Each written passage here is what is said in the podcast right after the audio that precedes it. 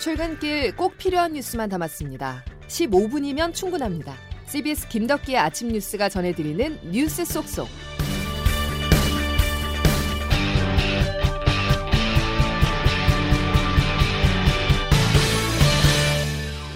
여러분 안녕하십니까? 12월 21일 김덕기 아침 뉴스입니다.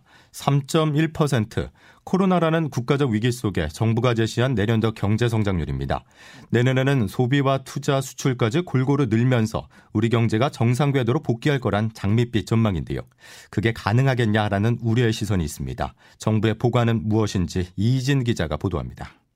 정부는 올해 4% 성장에 이어 내년에도 우리 경제가 정상 경로로 회복을 이어가며 3.1% 성장을 이룰 것으로 전망했습니다. 특히 정부는 내년에는 경제를 완전히 정상화한다는 각오입니다. 홍남기 부총리입니다. 내년 자영업자 소상공인분들께서 다시 일어서시고 우리 경제도 완전한 경제의 정상화를 이루며 나아가 포스트 코로나 시대 선도형 경제로의 도약을 위하여 힘차게 달려나가기를 고대합니다. 우리 경제 성장은 결국 수출과 내수가 관건. 정부는 수출의 경우 올해에 이어 내년 역시 역대 최대치를 기록할 것으로 자신했습니다. 이에 정부는 내년에도 내수 회복에 총력을 기울인다는 방침입니다. 먼저 신용카드 등 사용액이 전년 대비 5%를 넘으면 해당 증가분의 10%를 추가 소득 공제하는 추가 소비 특별 공제가 내년에도 시행됩니다. 특히 코로나 피해가 심한 전통시장 소비를 늘리기 위해 전통시장 사용 증가분은 10%가 별도로 추가 공제됩니다. 같은 맥락에서 소상공인 업종에 일정 금액 이상을 쓰면 다음 달 추첨을 통해 당첨금을 지급하는 상생 소비 더하기 프로그램도 도입됩니다. 한편 정부는 물가 상승률이 올해 2.4%에 이어 내년에도 2.2% 고공행진을 지속할 것으로 보고 서민 생활 물가 안정에 가용한 정책 수단을 총 동원할 방침입니다. CBS 뉴스 이희진입니다. 정부는 내년 우리 경제가 정상화하는데 핵심으로 수출보다는 내수 경기 활성화를 꼽고 있습니다. 취업자 수가 늘고 소득이 나아지면 소비로 이어질 거란 설명인데요. 이를 뒷받침하기 위해서 공공요금 동결 카드를 꺼냈습니다. 물가 상승을 최대한 억제하겠다는 것인데 차기 정권에 부담을 떠넘겼다는 비판도 나옵니다. 보도에 김중호 기자입니다. 정부는 내년 1분기 전기와 가스 요금을 동결할 것이라는 정책도 내놨습니다.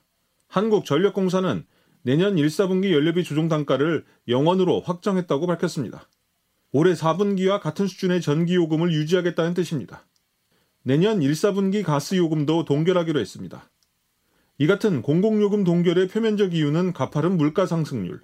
정부는 내년 물가 상승률이 2.2%가 될 것이라며 공공요금 인상 동결을 통해 상승률의 둔화 필요성을 강조합니다. 하지만 일각에서는 정부가 대선을 앞두고 지나친 선심성 정책을 남발하고 있다는 우려도 제기됩니다. 전기료의 경우 한전의 지나친 적자로 인상이 불가피한데 결국 전기료 인상의 부담을 차기 정권에 떠넘긴 것이라는 지적도 나오고 있습니다. CBS 뉴스 김주호입니다. 부동산 관련 세부담을 줄이기 위해서 더불어민주당과 정부가 머리를 맞댔습니다. 거래세와 보유세를 동시에 완화하는 방안이 유력한데요. 국민의 세 부담을 덜어주겠다는 것이지만 문재인 정부 정책 방향과는 전혀 달라 차별화를 넘어 대선을 노린 움직임이라는 분석입니다. 김기용 기자가 보도합니다. 민주당과 정부가 내년도 주택 보유세 산정에 올해 공시가격을 적용하기로 하는 등 본격적인 부동산 감세 논의에 착수했습니다. 송영길 대표입니다. 민주당은 1가구 1주택 실수요자들에 대한 세부담 상한, 세율 조정 등 가용한 모든 방안을 검토해 줄 것을 정부에 요청했습니다. 당은 앞서 이재명 후보가 주장한 양도소득세 1년 추가 유예 방안도 12월 임시국회 중 처리하겠다는 방침입니다. 이처럼 이 후보와 당이 한 몸이 돼 보유세와 거래세를 동시에 완화하려는 건 현 정부의 부동산 실책을 지적해 차별화를 노리고 동시에 지지층 외연을 넓히려는 전략으로 보입니다. 결국 국민의힘 윤석열 후보와의 지지율 골든 크로스를 위해 이 후보와 민주당은 중도층을 집중 공략해야 하는 상황. 이에 이 후보는 민주당을 이탈한 2030 싱글맘과 싱글 데디들을 만나 보육 양육 공동 국가 책임을 약속했습니다. 지금까지는 어떻게 하면 여성을 일터로 보낼까를 고민했다면 이제 어떻게 하면 남성을 집으로 보낼까를 고민해야 되지 않을까. CBS 뉴스 김기웅입니다. 대선 여론조사에서 접전을 벌이고 있는 이재명, 윤석열 두 후보는 어제 정책 행보를 이어갔습니다. 민주당 이재명 후보는 소상공인과 자영업자들을 만나면서 이들에 대한 지원을 약속했는데요. 가게 문을 닫고 난 뒤에 뒷북치는 사후가 아니라 급하고 힘들 때 적재적소의 지원을 원칙으로 하겠습니다. 국민의힘 윤석열 후보도 최전방 군부대를 방문해 안보를 강조하면서 장병들의 처우를 개선하겠다고 밝혔습니다. 여러분들의 그 노고에 합당한 그런 처우를 계속 해드리기 위해 최선을 저희도 다하겠습니다. 어제 눈에 띄는 행보 중 하나는 20대 남성 표심을 잡기 위해서 군 부대를 방문한 이후 페미니스트 여성 정치인을 영입한 것입니다. 윤 후보의 파격에 가까운 영입에 대해서 당 안팎에서는 공개 비판이 쏟아졌습니다. 황영찬 기자입니다. 국민의힘 윤석열 대선 후보는 어제 새시대 준비위원회의 수석 부위원장으로 발탁된 신지혜 전 녹색당 대표를 환영하는 자리에 직접 참석했습니다. 윤 후보는 정권 교체 뜻 하나만 같다면 모두 힘을 합쳐야 한다는 지론을 재차 설파했습니다. 정권 교체를 열망하고 올바른 자유민주주의 국가를 구현해 나가는데 이런 넓은 그 이해와 이 안목이 꼭 필요하기 때문에 신 수석 부위원장은 페미니스트를 자임해오고 탈원전 필요성을 명확히 밝혀오는 등 국민의힘의 기존 철학과는 상반된 인물입니다.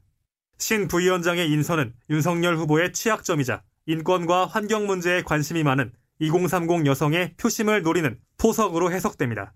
열성 지지층인 2030 남성들의 반발도 함께 논의하며 풀어갈 수 있다는 취지로 보이는데 당 일각에선 선대위가 젠더 갈등의 심각성을 잘 모르고 있는 것이라며 비판적인 목소리가 나옵니다. 또 페미니스트 한 명을 영입했다고 젊은 층 여성들이 환호할 것이라 생각하는 자체가 너무 안이한 생각이라며 피부에 와닿는 정책을 고민하는 편이 낫다는 지적도 나옵니다. CBS 뉴스 황영찬입니다. 김진국 청와대 민정수석의 아들이 기업체 입사 지원서를 제출하면서 아버지의 신분을 밝힌 사실이 확인돼 논란이 일고 있습니다.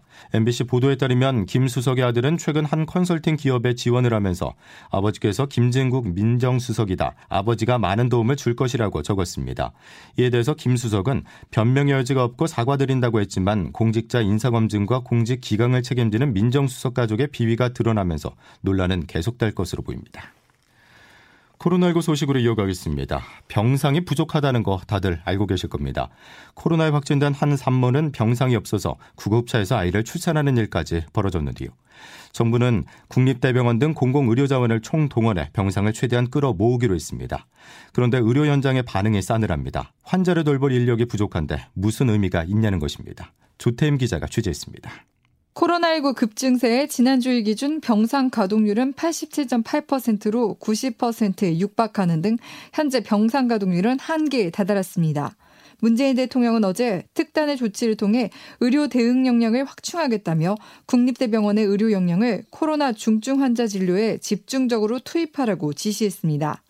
문 대통령은 또 수도권 지역에 소재한 공공병원 중 가능한 경우는 간염병 전담병원으로 전환하라고 주문하는 한편 군의관과 공중보건의를 코로나 중증 환자를 진료하는 병원에 배치하라고 했습니다. 하지만 보건의료단체들은 인력 충원 없이 병상 확보만 요구하고 있다고 비판했습니다. 지난 주일 기준 의료 대응 역량 대비 환자 발생 비율은 수도권 142%로 이미 포화 상태를 넘은 지 오래, 의료 인력이 발생하는 환자 수를 감당하기 어려운 상황입니다. 최재진 공공운수노조 충북 지역 지부장입니다. 심지어 간호사 한 명이 중환자 4명까지 한다는 사태가 벌어지고 있다. 이러한 조건들로 인해 일반 환자 사망률까지 높아지고 있다. 이들은 파견 인력이 아니라 정규 인력을 증원해 안정적인 의료 서비스를 제공해야 한다고 주장하고 있습니다. CBS 뉴스 조태임입니다. 정부가 방역 패스를 전면 확대한 가운데 스마트폰이 낯선 어르신 등 디지털 소외 계층이 어려움을 겪고 있습니다. 임민정 기자가 그 실태를 취재했습니다. 정부가 방역 패스를 확대한 가운데 전자기기 사용에 미숙한 노인들이 카페, 식당 등을 이용하는 데 어려움을 겪고 있습니다. 방역 패스는 정부 24 사이트 등에서 출력하거나 보건소에서 직접 증명서 형태로 받을 수 있지만 대부분 스마트폰 QR코드가 사용되는 탓입니다. 서울 종로구 탑골공원에서 만난 70대 한 노인은 QR코드에 대해선 전혀 모른다고 고개를 저었습니다. 아유, 나는 잘 몰라. 나이 먹는 사람은 아무것도 몰라. 병원이나 동사무소 가서 하고 이래야 돼. 전자기기 사용이 서툰 고연령대 자영업자들도 방역 패스 확인에 불편을 겪고 있긴 마찬가지였습니다. 식당 업주 70대 전영길 씨입니다. 찍을 줄도 모르고 그것도 우리가 그거 찍, 찍는 거 가르쳐 주다 보면 차라리 밥 한 그릇 더 팔고 그 사람 안 받는 게 나아요.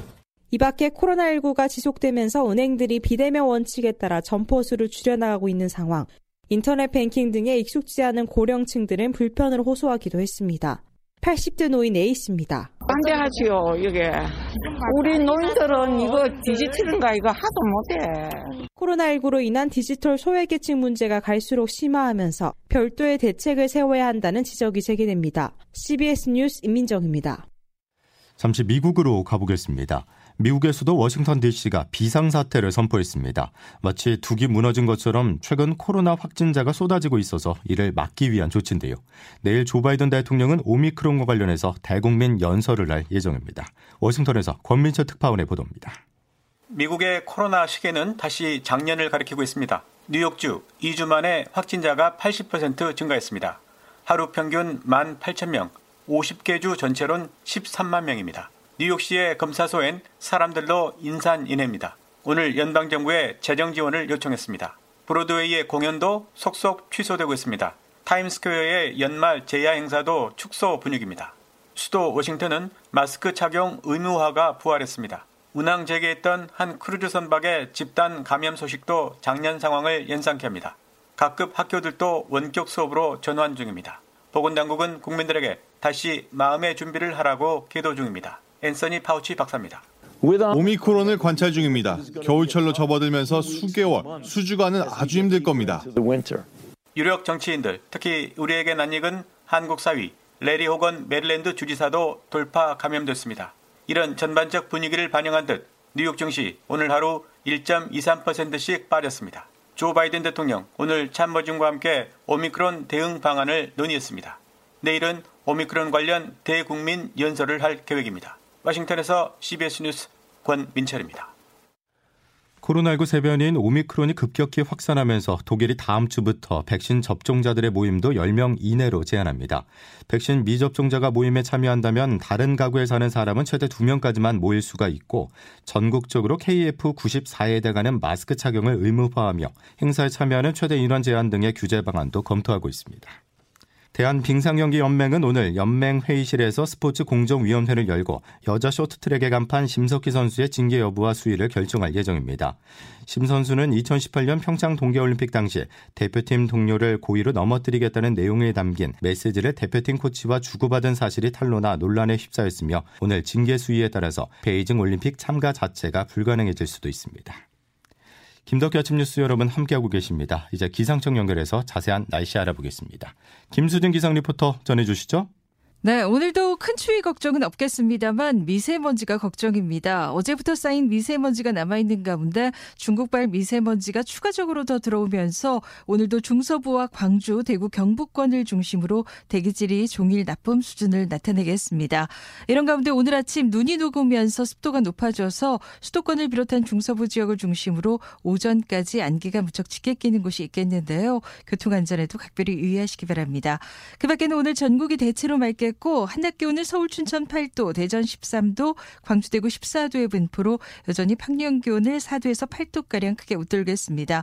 다만 내일부터 다시 아침 기온이 영하권으로 떨어지면서 조금 추워지겠고요. 특히 성탄절인 주말에는 서울 아침 기온 영하 9도, 주일에는 영하 13도까지 떨어지는 등 또다시 올겨울 최강 한파가 찾아오겠습니다. 지금까지 날씨였습니다. 식당이나 카페, 주점을 이용할 때 방역 패스가 전면 확대되면서 백신 접종 인증 QR코드를 빌리거나 조작하는 사례가 최근 늘고 있습니다. 타인의 방역 패스를 캡처해서 쓴다는 것은 공문서 위변조에 해당돼서 최고 징역 2년형에 처해질 수도 있다는 거 끝으로 말씀드리겠습니다.